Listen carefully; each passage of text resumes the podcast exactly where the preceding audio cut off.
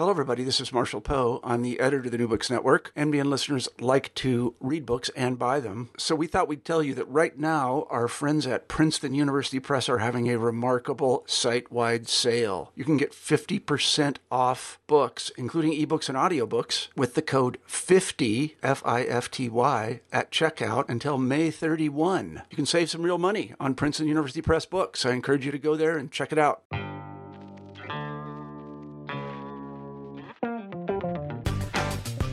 Welcome to New Books in Critical Theory, a channel on the New Books Network. I am Yakir Englender, your host today. As years pass and social media is becoming part of our lives, we can see the ways we humans speak, react, and behave to each other on social media. As an ex-peace activist in Jerusalem for 12 years, I am amazed by the strong language, shaming, and the lack of dialogue I see on social media. Too many times people share with me they prefer not to post their opinions from fear to be attacked. The feeling is that you need to agree about a list of opinions and not to challenge them if you want to be one of us. The book Betraying Dignity, The Toxic Seduction of Social Media, Shaming and Radicalization deals with this subject and many more. It is one of the most important books I read in the past years. Therefore, the dialogue with the author, Orit Kamir, will be divided to two episodes, each one on a different subject. In this episode, we will delve into the social media behavior, and in the next one, we will focus on the term honor and glory in Christianity and Judaism, and how both led to the creation of the term human dignity. Our guest, Orit Kamir, is founder and academic head of the Center for Human Dignity in Israel and has taught law and culture studies at universities in Israel, the United States, and Europe. Orit, welcome. Hello, Yakir. Can you share with us, let's start with what made you to write this book? That's a big question. I would say the 21st century made me write this book because it's so difficult to understand. We created terminology in the 20th century that helped us make sense of things. We looked at a social phenomena and we could say whether it was progressive or conservative, whether it was motivated by right wing or left wing, whether it was more democratic or more Republican. And I feel that very often these distinctions don't apply as well in the 21st century and that we need new tools. I'll give you an example. Thank you. So something that I talk about a lot in the 6th chapter of the book is what's been defined by sociologists, the victimhood culture of universities in the U.S. in the 21st century. You look at universities and you see students caring about very, very important things such as equality and pluralism and minority rights. And these are things that we would normally connect with progressive culture, with left wing, with democratic rather than Republican. But then you look at the way these students go about doing what they're doing and you see repression of speech, you see political correctness that silences people that don't agree with them. And a lot of people ask themselves, wait a minute, is this still progressive or is this more conservative? Is this really left wing or is this right wing? Is this democratic or is this a Republican? And so I think we run into these things more and more often. And I think we need a new pair of terms to use as a prism, as a point of view, at a lot of phenomena around us. And I offer honor and dignity to look at things through. And I think it allows us to see phenomena in a more nuanced way. It's neither right or left. It's a little bit, it's based on dignity, but the way it goes about things is honor oriented. And I know we'll have to explain both these terms, but this is what I'm trying to do in the book. I love it. Thank you so much. So the next thing will be to understand better what does it mean to have an honor and dignity cultures. So dignity and honor are two ways of estimating a person's worth, a person's value, but they do so very differently. Now, we all need to feel that we have value, and we all need to feel that the people around us have value, and our own value and other people's value and worth are something major and critical in every breath we take. But dignity and honor mean very, very different things about the worth or value that we ascribe to ourselves and to others around us. So dignity is the relatively easier and simpler and shorter one of the two. To believe that someone has dignity is to believe that all human beings have inherent worth that's absolute, that's universalist, that's there from the minute they're born to the minute they die, that's there no matter whether they're men or women, black or white, tall or short, presidents or, on the street. Everybody's got that inherent worth simply because they're human, simply because they belong to the same family of human beings. And what belonging to the human family means is that we're all subjects, meaning that we're not objects.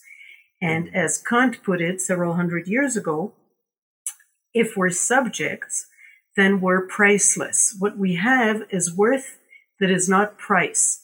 We don't measure ourselves in value numbers as what someone would pay for us. We measure ourselves through this absolute worth that doesn't change. Whereas objects, we can put a price tag on, right? They are worth $5 or €10 to whoever is willing to buy them, and that's all they're worth.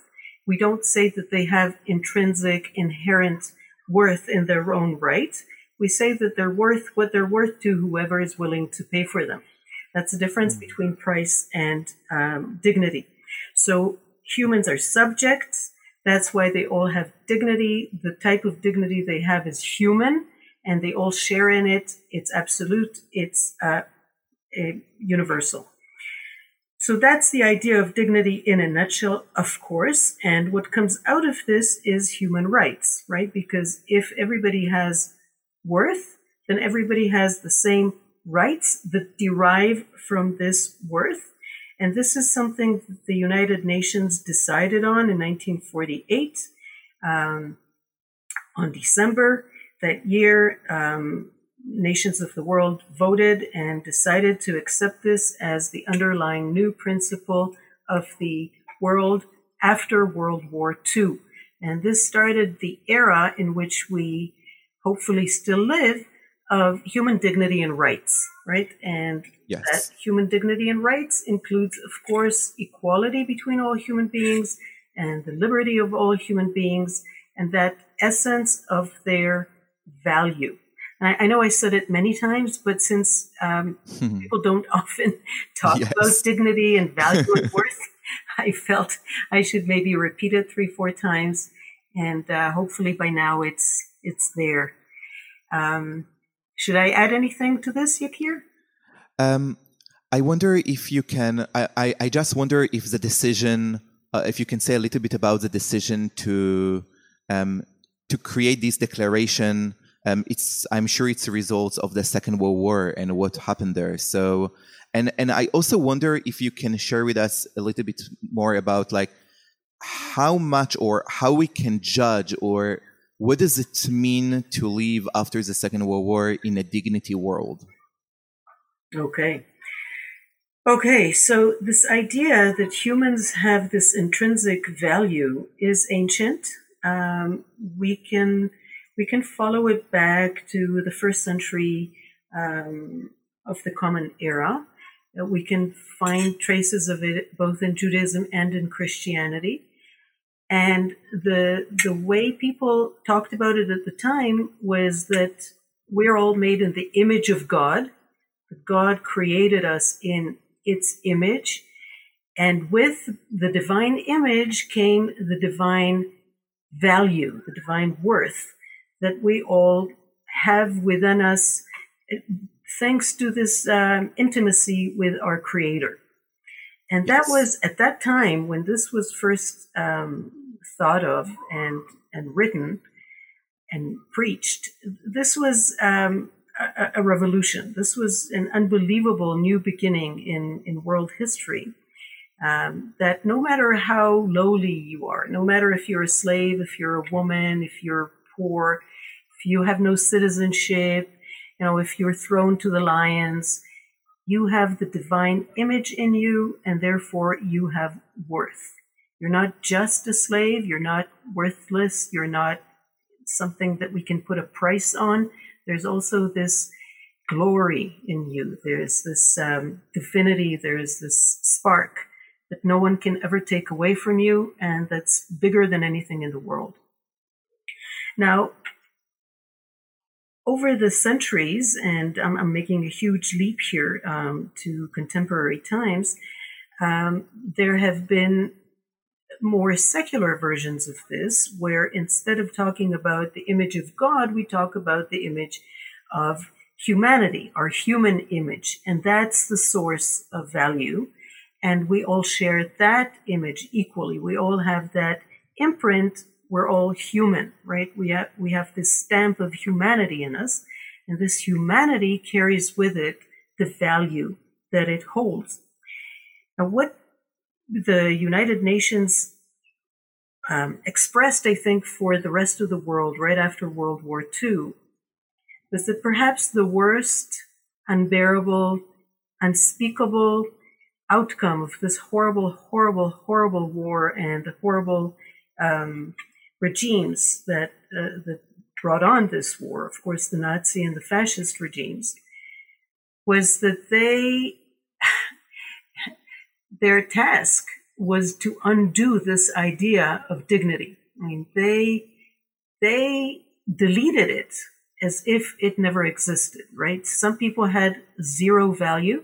Some people had some value. Some people had a lot of value. But the idea that everybody has value, worth, intrinsic, inherent, either divine or human, that went out the window. And the worst outcome of World War II was undermining our self-perception as human beings of being worthy, of being valuable. And I think it was huge of the United Nations to put their finger on it. And by the way, it took them 3 years, and they sent letters out to philosophers and to thinkers throughout the world. Oh, wow. They got letters from India, from Africa, from South America, from North America, from everywhere in the world, asking how different cultures in the world view this idea of the human value, of worthiness. And they got the answers that every single culture around the world cherishes this idea and would like for it to become the basis of our universal new world view after World War II. So what fascism and Nazism here did was they betrayed human culture. It's not just Western culture. It's not just our civilization in the West. It's every known idea of humanity that they deviated from. And the idea was to go back to the fundamental idea that we all share around the world, that human life has value. Black lives matter, red lives matter, yellow lives matter, white lives matter. And of course, I'm using these colors not right, because they're important, but because that's how the world was historically divided according to colors. And the bottom line is all lives should matter. And this was the point where we decided after World War II to overcome Nazism and fascism in the most fundamental moral way and start over, and this time cherishing what needs to be cherished and adhering to it and embracing it and taking it seriously. Did that answer the question? I got curious. Oh, definitely. And I think that before we're going to move to honor, I want to ask you a question that maybe will summary all of what you said until now. So in 2004, together with Rivka Elisha, you founded the Israeli Center for Human Dignity.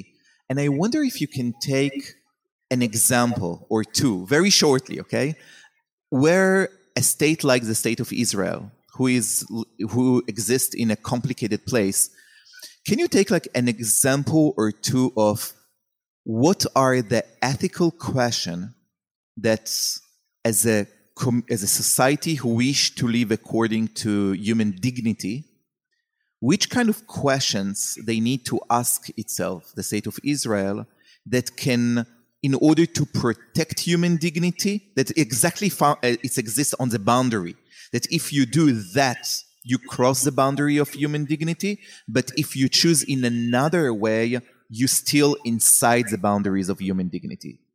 Whoa, that's a difficult one. Yes. Is it difficult because it's hard to define or because there are so many? It's difficult because it's always hard to talk about a different culture to people from a different culture. There's so many nuances, but I'll try to make it as simple as possible. So, yes, the Israeli Center for Human Dignity has been in existence since 2004. Thank you for mentioning it. And it's thanks to the Israeli Basic Law from 1992. In 1992, Israel decided to finally adopt the Universal United Nations Declaration of Human Rights, and we established human dignity as the country's basic value, as have many other countries done before us and after us. And the Israeli Center for Human Dignity tries to bring this notion of dignity to as wide populations as we possibly can. And of course, the most interesting would be, you asked for two, so I'll mention two. One would be, of course, the military, the Israeli Defense Force, and second would be the prison system. So what does it mean for soldiers to understand and internalize the idea of dignity? It means that they have to see themselves and every other human being in the world as brothers and sisters, right? As siblings who all share in the value of their humanity, right? They all have one humanity and they have to cherish it. So do they have to protect lives and maybe restrain people trying to commit what's called terrorist acts? Of course they do. But can they treat these people that they're restraining, can they treat them as objects? No, they can't. They have to see their subjectivity. They have to look at them as fellow human beings, and they have to act accordingly, which is extraordinarily difficult because we're human, right? So you're terrified, you're not sure what's happening, you want to do your job and protect lives that you have to protect. So the easiest thing is to treat someone as an object and, restrain them, maybe permanently.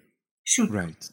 Yes. But if you remember that they're human beings, you can't take the easy way out. You have to work much harder.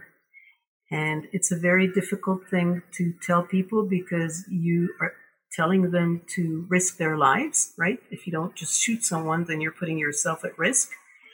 But if you want to take human dignity seriously, this is an outcome, right? If we're really devoted to human dignity, that's what it means.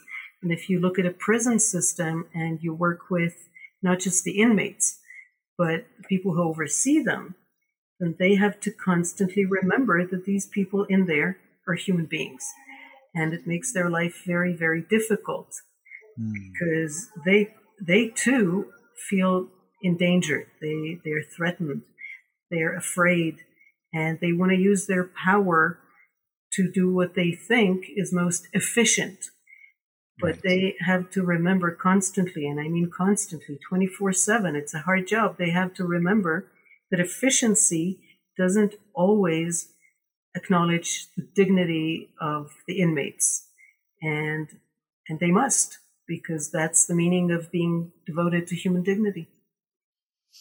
Wow, thank you so much. Yes, I just imagine, not imagine because we both served. I just think about the distinction when you push the same you push the same gun, but if you need to push it with dignity or if you push it without dignity, and also the pay that the price that you pay, because when you shoot someone and you think about them as people with full dignity, the chance that you will suffer from post-trauma after that is much higher. Because you care, you need to push to shoot sometimes, but also at the same time, you shoot a brother. Absolutely. And we believe that once a society decides to legislate human dignity as its basic value, it must take it seriously. And once you take it seriously, you hurt. And hopefully, wanting to avoid this pain, you will try to implement policies that take this into serious consideration. That's exactly the goal. Thank you. So let's move now to the other side of the coin. So if we have dignity on one side, now let's go to honor. So what honor culture is? Okay, so both when I talk about dignity and when I talk about honor, I'm not throwing in names, but obviously I'm relying on the works of lots and lots of scholars who've looked at both these terms many, many years before me and have written books and libraries about them. The point that I make in the book is the comparison between the two and between the two cultures that they create and where we are now. But this is just to say that when I talk about honor, as when I talked about dignity, none of it is originally mine. I'm repeating things that have been written by many scholars previously. So an honor culture is a culture that uses honor as its basic value to give people worth. And this method of giving people worth is very different from dignity because it's a lot more complicated.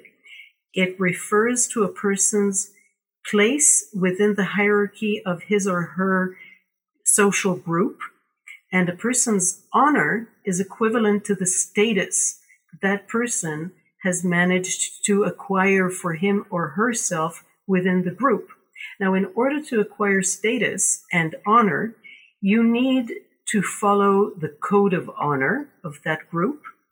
And the better that you follow the code of honor, the more honor and status you gain. Okay, so if in a society, the one of the tenets of an honor code is you have to be a warrior and show bravery and fight the enemy, then if you manage to be a soldier, participate in a battle, fight the enemy, and show bravery, then you receive a lot of honor and a lot of status, and you're ranked high within the hierarchy of your group.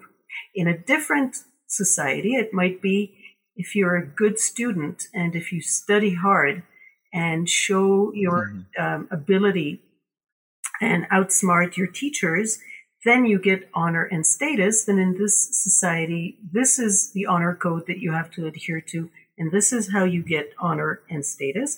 In a third society, it might be do business, make a lot of money, and then you'll get a lot of honor, right? A capitalist way of understanding honor would be the better you are at business and the more money you make, the more honor and status you receive and the further up in the hierarchy you are. Now, in this way of thinking about people's worth and value, the value is not inherent and it's not identical. People are not equal in their worth. They have as much worth as they created for themselves. And this has been the way that most societies throughout history, all over the world, used to give people a sense of worth and to have people view the worth of each other. And I will add that when anthropologists studied honor societies, honor-based societies, societies in which honor is the basic value, they usually use honor and shame, because honor is the positive, whereas shame is the negative. So you want to achieve as much honor as you can, which means that you want to have as little shame as possible. And going back to the three examples I gave of honor societies, in an honor society where you have to show bravery as a warrior, if you are a coward and you stay away from battle and you don't show your bravery, you gain shame. Gaining shame means losing status. Losing status means being at the bottom of the social hierarchy. And the same in a society where you have to be a good student if you're a bad student, or if you have to make a lot of money and you don't make money, right? So when you gain shame, what that means is that you lose status within the hierarchy.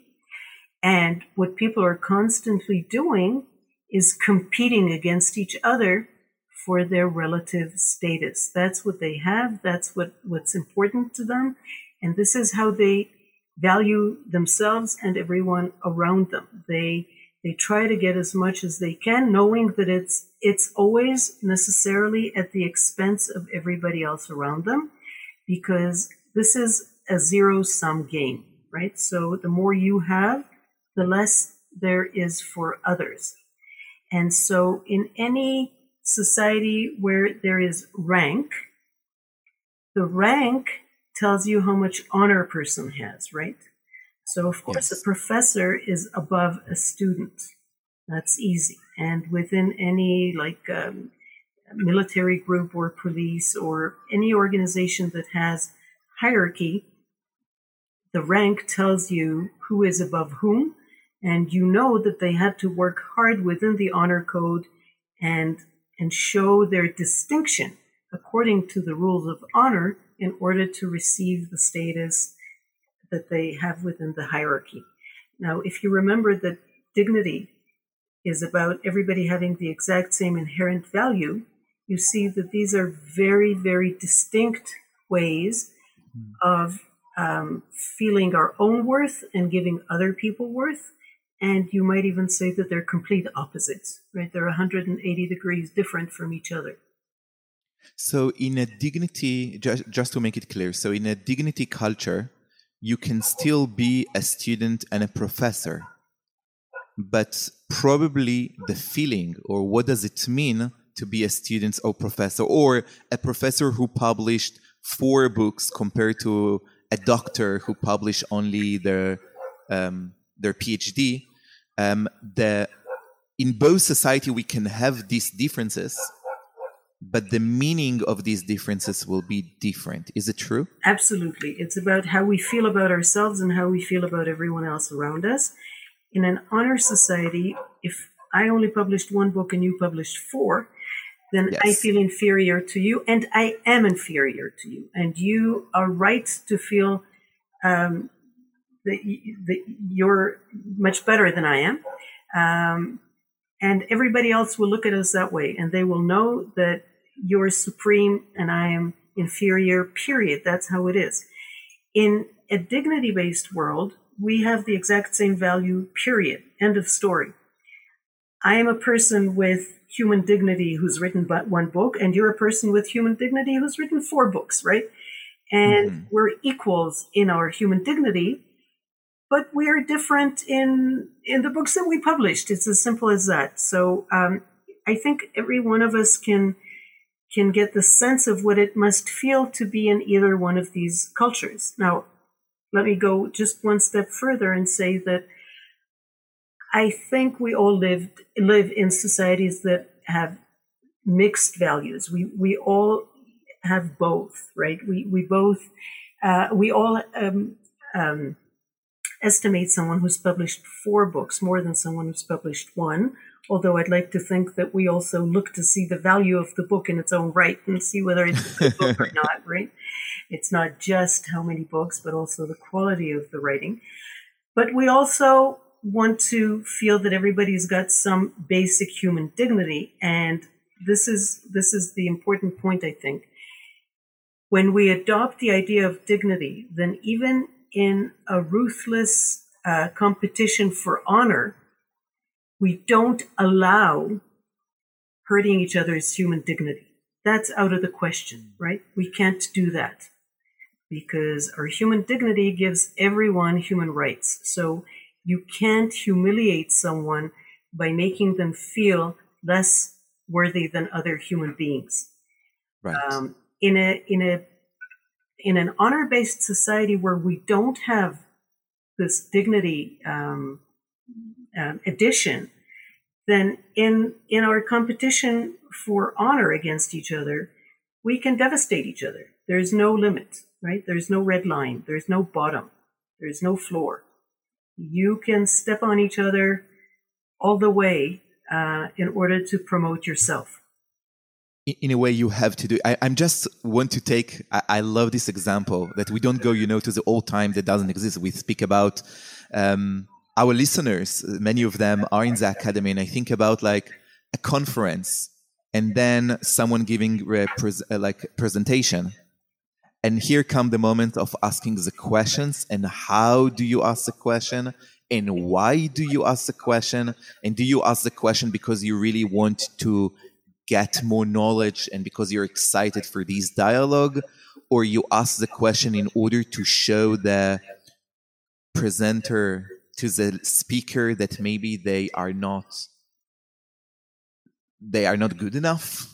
And then it can you help us with this example? I love it. I think many of us will understand it. Right. So, honor has fallen out of grace. It's, sadly, it's a concept that's not used anymore because people feel that it's politically incorrect because it was associated, it is still associated in some people's minds with certain cultures and not others. Okay, so I'm not sure that can you elaborate more about what is? Okay, I'll be more. Yes. Thank you. Okay, so. Honor killings happen in certain cultures and not in others, right? And we are all against honor killings. We think it's a bad idea to kill someone because they stained the family honor. So talking about honor cultures became associated with talking about these cultures in which there is honor killing, okay? And that's why it became thought of as looking down on these cultures as compared with others. And that is, it's really sad because honor is something that we need to understand because it is not relevant only to certain cultures and not others. It's relevant to all cultures. And just as you rightly pointed out, in academy, many departments have honor cultures, right? And the minute you presented a paper, that the honor struggle, the duel, or if you want the blood feud, starts now, right? Because people are going to ask questions, not in order to better understand what you said, but to show that they're smarter than you, that they've read more than you, that they can tear your argument apart and leave you there helpless, right? So by doing this, they start an honor fight, right? They want to show that they are better than you and therefore they're above you. They get more status. This is the zero-sum competition in which they want to show their distinction and win over so that you lose and they place themselves higher than you in the hierarchy. Now, this happens in a lot of departments, as we know. In some departments, there is no reference to human dignity, which means that they can go as far as they like, right? They can show you completely worthless. They can tear you apart. They can leave you there naked and bleeding on the floor. Everybody else just needing to get an ambulance to get you back on your feet. This is pure honor with no reference to dignity. Whereas if you just want to be within a dignity-based world, then you don't use this opportunity to outshine the person who's just presented. You really want to ask them questions that further help understanding the theory, both to yourself and to others. And if you want to have an honor culture that that still respects dignity, then okay, then you can try to outshine the speaker, but you only go so far. You don't try to show them as completely worthless, and you don't leave them bleeding on the floor. So this is a great example. Thank you. Yeah, thank you for that. So I want to move back to 1948. In 1948, we have the Declaration of Human Dignity, right? And it's come after the Second World War. And can you, in a very short time, because I'm sure we can go deep inside that, but what happened in the Second World War that we as humans and nations, we understood that we must create a declaration of human dignity. And because this is going to lead us to the results or to the meeting between the clash between honor and dignity. And maybe we will look on the Second World War just from the Jewish perspective. So we have the Nazism, we have the Jewish people. Can you share with us from honor culture what exactly is the war of Nazism against Jews, or against Judaism, maybe, and how human dignity should create boundary for that? Right, and then I still have to answer the question that you posed that I haven't answered yet, which is about contemporary. Yes, because this will lead us. Yeah. Yes, exactly, because this I think will lead us to understand how. What's the struggle with social media? But yes, so can you just go back to this specific time in history where we try to bring human dignity and to say no more honor society in a way? Okay, so let's go back to what you asked. Okay, so Jews, like gypsies in Europe, were minority groups in all European countries, right? All European countries had Jews and gypsies. They had other minorities, but these two minorities were special in that they did not have their own locality. They didn't have their own land, a part of the world that was theirs. They wandered. And according to European honor structures, both Jews and gypsies were outside the order of honor. They had no honor. They were honorless. Okay. So they cannot even gain honor? So within the traditional honor systems of Europe, they could not possibly gain honor, just as animals can't gain honor. Women can't gain honor. It's a long story. We won't get into that. Honor is a game played by able-bodied, and relatively well-off men. Right. And they're the only ones who can play the game, who can gain honor. And then once they have honor, they have to constantly fight to keep it. But they can keep other people who are honorless, like women and children, and sort of give them some of their own honor, right? That's how a man's honor becomes his family's honor. But the people within that family or the clan or the tribe, they don't own the honor. They just get to use the honor of the alpha man at the top of the family or tribe, right? So Jews couldn't play in the game. They couldn't have honor, and they couldn't become families. I mean, they could be protected by kings. So kings had honor, and kings had Jews that they protected and shed some of their own honor on, and then these Jews were not to be touched, right? Because they're part of the honor of the king. Right. If you touch the Jew that belonged to the king, then you threatened the king's honor, and you got in trouble with the king, right? Right. So you didn't want to get into that war, but otherwise, Jews and gypsies were outside the honor system. And what happened during the Emancipation, since the Enlightenment, was that liberal thinking, dignity-based thinking, fought against this way of viewing certain people, and it fought against the tribalism, and it fought to see every individual viewed as a human being, as a citizen of a state and as a human being that bears rights in his or her own rights. And this was happening big time since the 19th century, but mostly in the 20th century.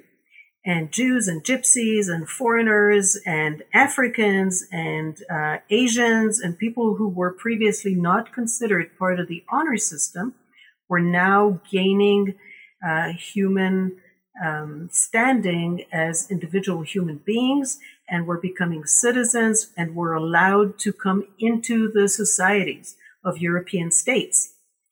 Now, every time something like this happens, there's always people pushing back against it, right? There's backlash. There's people fighting to ward this off.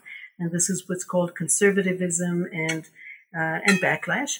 And this started happening as soon as minorities gained rights.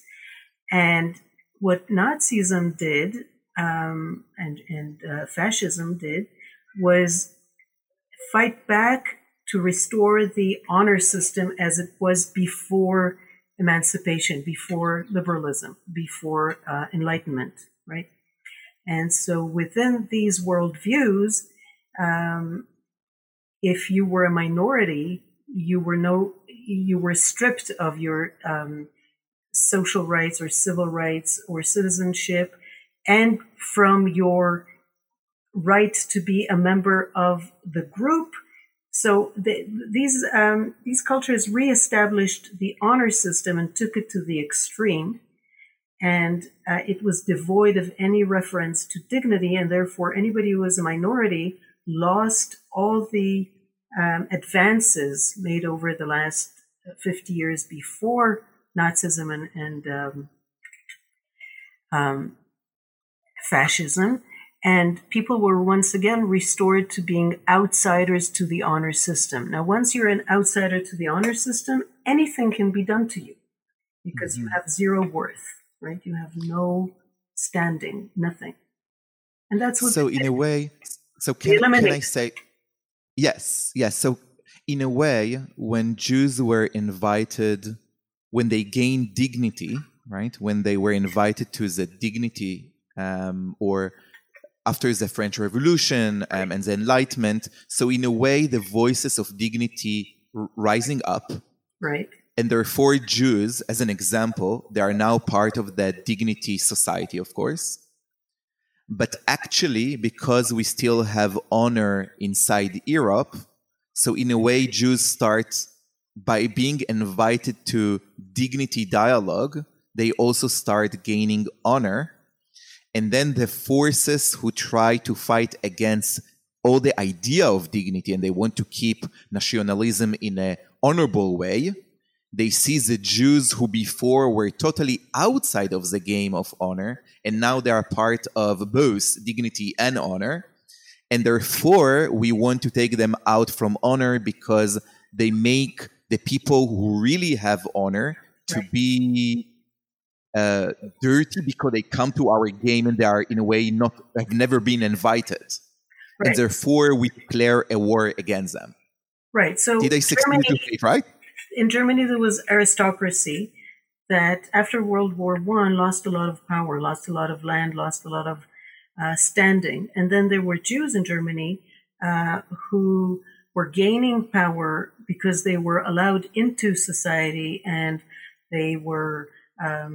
Doctors and lawyers and had a lot of and owned newspapers and were journalists and had banks, and so they were gaining honor within the German society, and the aristocracy for one was feeling that this is outrageous because they're losing honor, and these outsiders who were never allowed to have any honor are now gaining more honor than those who are entitled by right to have honor, the aristocracy.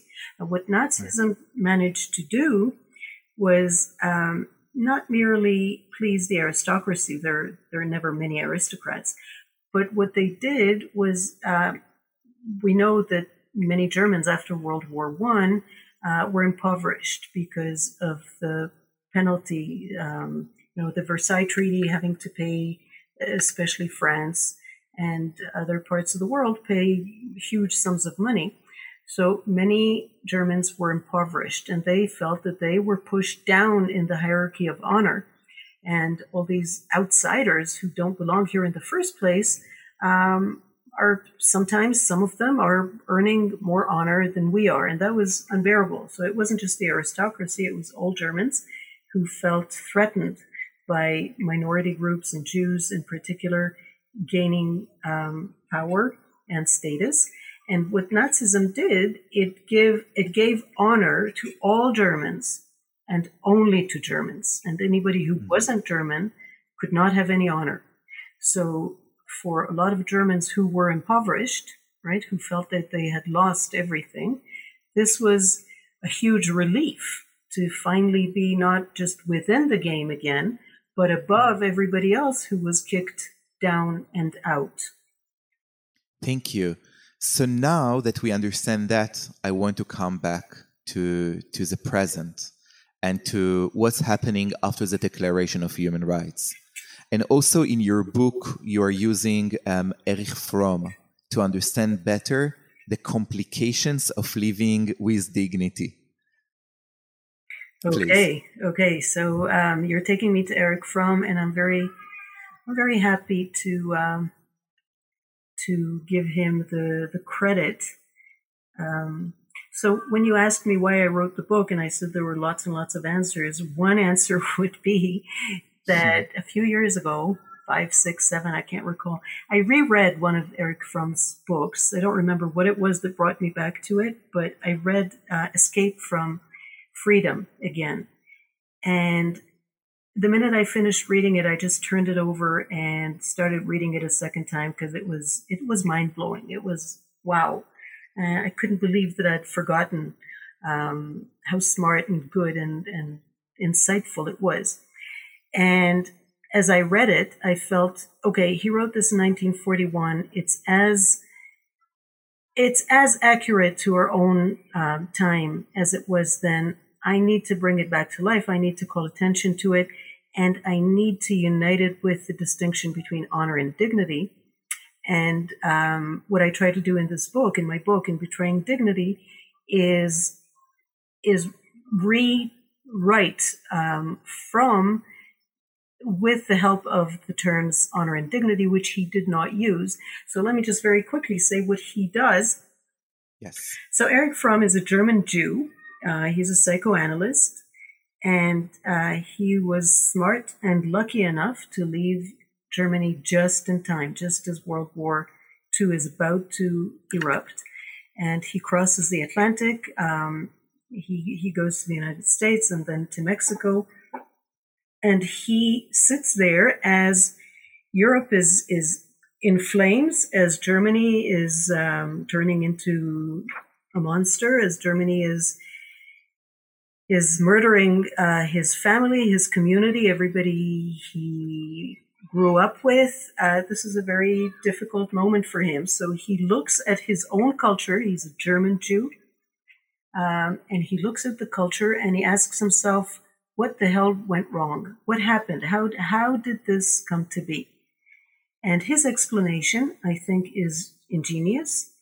He says, okay, for centuries and centuries, we Europeans fought for liberty. We fought against feudalism. We fought against the structures, the regimes, the ancient regimes of kings and churches and everything that kept us in place and tied us down. And it was finally since the French Revolution, right, 1789, so the very end of the 18th century, that we started appropriating our freedom. We started being free from the slavery of feudalism and monarchism and churches and so forth. And then what happened was that we were left with our negative freedom. Negative freedom meaning the freedom from slavery, from everything that kept us down. And we did not do the next step that we had to do, which was create our positive freedom. So that means create ourselves as full individuals who manifest themselves through their creation, through their love, through their industry, through their work. That, had we done that, that would have given us meaning. It would have given us a sense of value to live for, but we didn't do that. And since we only had the freedom from slavery, but not the freedom to be unique, full-fledged individuals, what happened was that we all got scared. We became afraid of our freedom because we experienced it as loneliness, as alienation, as worthlessness. We were no longer united under a king and under a church and under the feudal system, which told us who we were and what we had to do and who to marry and where to go to work and, told us, gave meaning to every moment of our lives. We lost that. Right. We didn't create the alternative. And so now we turned back from our freedom and we tried to create systems that would give us meaning outside of ourselves. And what happened was that we had created this monstrosity. We created fascism and we created Nazism as replacements for feudalism and for monarchies, right, and for churches. But these monsters were 100 times more oppressive and more murderous than what we had before, and this is the price that we're paying. Now, interestingly, as Erich Fromm is sitting across the Atlantic from Europe, looking at the flames, hearing the horrors that are happening there, he also looked at the liberal world, the liberal democracies, so at the United States, where he was now safe and alive, and he said, okay, people here are also afraid of their freedom. They're not escaping to fascism, thank God. They're not escaping to Nazism. So they're not becoming murderous. But what they're doing is they're embracing consumerism. And they're fleeing into consumerism. They're escaping liberty into this mode of life where they work, work, work, earn, earn, earn, and spend, spend, spend.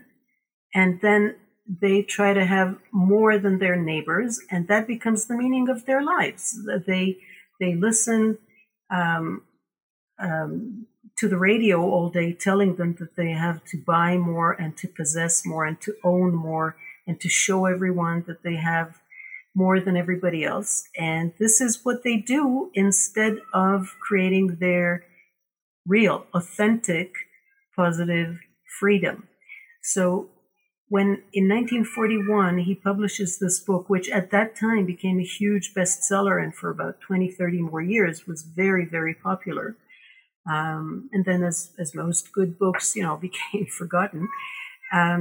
What he sees is that the fear of freedom, the feeling of loneliness and alienation pushed people in the first half of the 20th century either to totalitarianism, to crazy, murderous states, or to consumerism in which they lose themselves in the rat race and allow the conglomerates and the big companies seduce them into working and shopping and working, and they disappear in that.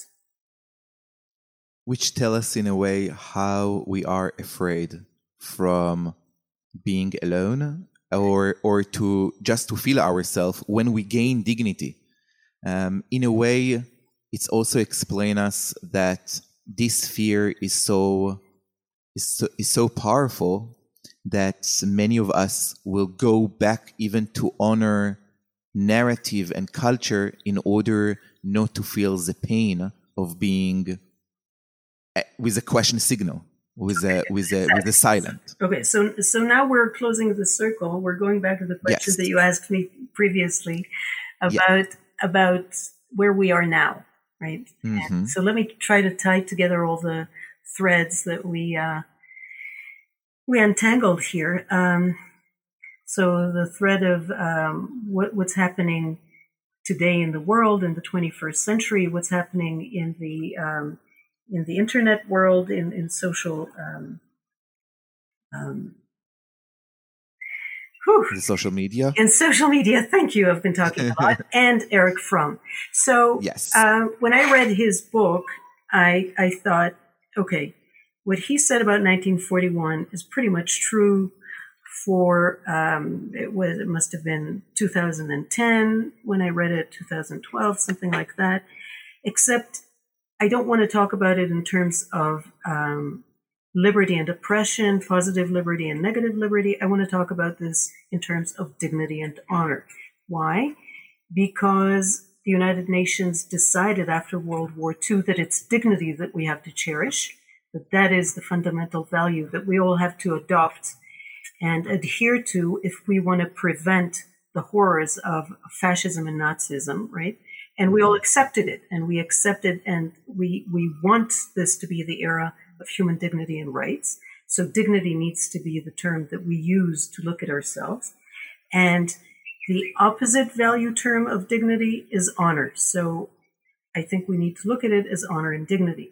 And once we do this, we see that we can tell Erich Fromm's story, the narrative that he tells in terms of oppression and freedom, we can easily tell in terms of honor and dignity, because the feudal world, the world of antiquity, and then the Middle Ages, that was a world of honor. Feudal system is a system of honor. The monarchy is a system of honor. And the French Revolution, everything that came after that, was the beginning of establishing human dignity as the basic value, even if they called it liberty and equality, and of course, fraternity, friendship. Those are major components of what we today call human dignity. And if we look further and look after World War II and look at the 21st century, and this this is the argument of my book. This is what I try to claim in this book, called Betraying Dignity, is that once again, after World War II, we established dignity, but we got frightened. We got frightened of what we experienced as its loneliness, as its the alienation, because dignity means that each one of us is a full individual, and it is as such that we need to grow and develop ourselves and become someone and make meaning for ourselves, make our lives meaningful. And that is scary. That is a task that many of us are frightened of. And so once again, we flee. We run away. We run away into totalitarianism. So we have, in the 21st century, we have absolutist parties all over the world rise again. We even have Nazi parties, but we certainly have extreme right-wing parties getting stronger and stronger. And we've seen them almost taking the presidency of major countries in Europe, even France, which is almost beyond belief. So we see that kind of totalitarianism rise again. Mm-hmm. And what we see at the same time is new versions of what Erich Fromm saw as the consumerism of 1941. And this is interesting because what we have today is a lot more sophisticated than the way of fleeing honor into capitalism and consumerism and showing off your property. What we have today, some of it and much of it happens in the social media. It happens in a world that's not material. It supposedly doesn't even physically exist. And yet it becomes a place in which people compete for honor. And they do so because the social media was taken over by conglomerates that have economic interests. And they created a system in which we are enticed, we are seduced, we are invited to participate and feel as if we are being dignified individuals. But what in fact we're doing is we're being objects for these conglomerates to make money through. Okay, so what these Facebook, right, and all the other Twitter, all the other social media, so-called big companies, they don't value us as individuals. To them, we're not subjects. To them, we're members in a big collection. We're like stamps in the stamp collection, if anybody still remembers that people used to collect stamps. And the value of the stamp collection is not because each of the values has a lot of worth. It's because it's bigger than any other. Okay, what these companies seek is to have as many members as possible.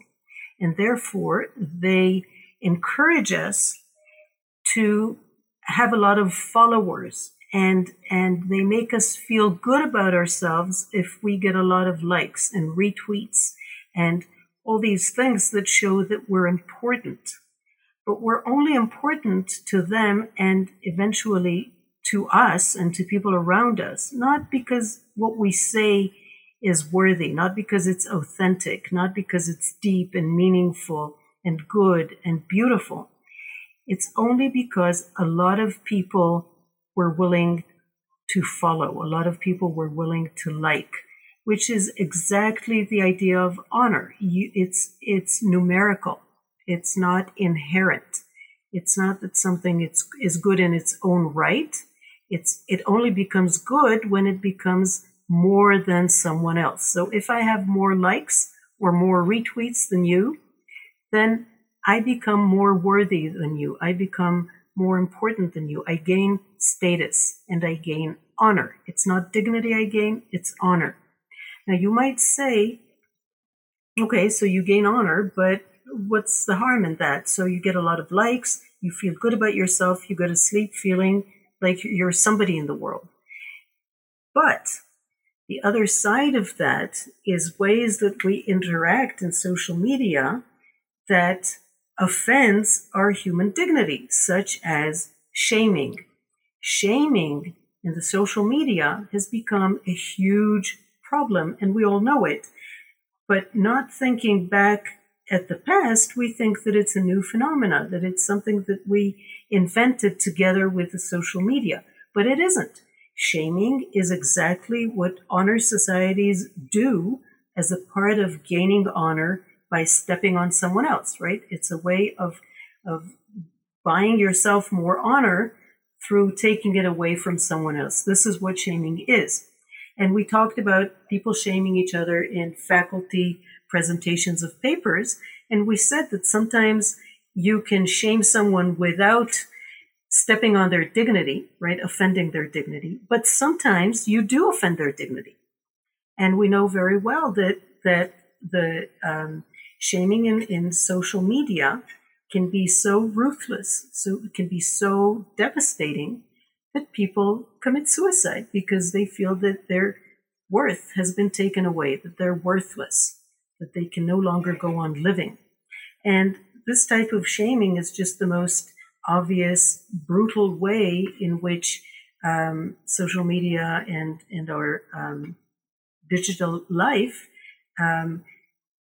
shows the danger and the harm of honor. So what I try to do in the book is follow as many social phenomena of contemporary time as I can and show where unknowingly, we don't do this on purpose. We don't do it because we want to choose honor over dignity. It's not because we want to undermine dignity and throw it away. It's because we're unaware. We're unaware of honor. We don't know much about honor because it's been proclaimed as, you know, politically incorrect. And we didn't bother to learn much about dignity. So we get seduced into a lot of things in the contemporary era and find ourselves giving up our own dignity and letting go of it and not fighting for it and playing into honor-based systems that take us back to the brutality that we decided to leave behind and that we know is dangerous and we know can lead us to very dangerous and dark places. So the argument is that post-World War II, we declared the age of dignity. But in the 21st century, honor is having a huge comeback, and we are not prepared for it. We don't know to see it, and so we're buying into it. We're playing into it, and many of us feel it. We have a very uneasy feeling about things that are happening around us, and we think that there's something wrong there, but we don't know how to put our finger on it.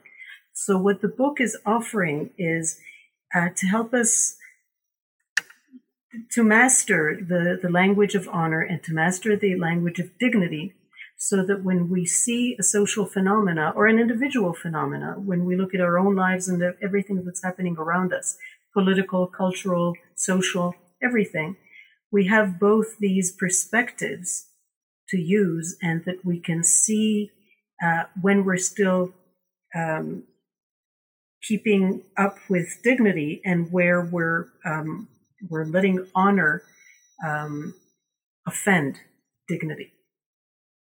It's fascinating. We need to end soon, but I'm just I'm thinking. My head is now running to so many places. I think about how, for example, in Facebook, they limited the numbers of your friends to 5,000, and after that, you cannot have any more friends. But then you have the possibility to become a public figure. Mm-hmm. And in a way, it forces you to see yourself not anymore as a person which is private and you have friends, or because of your work or something like that.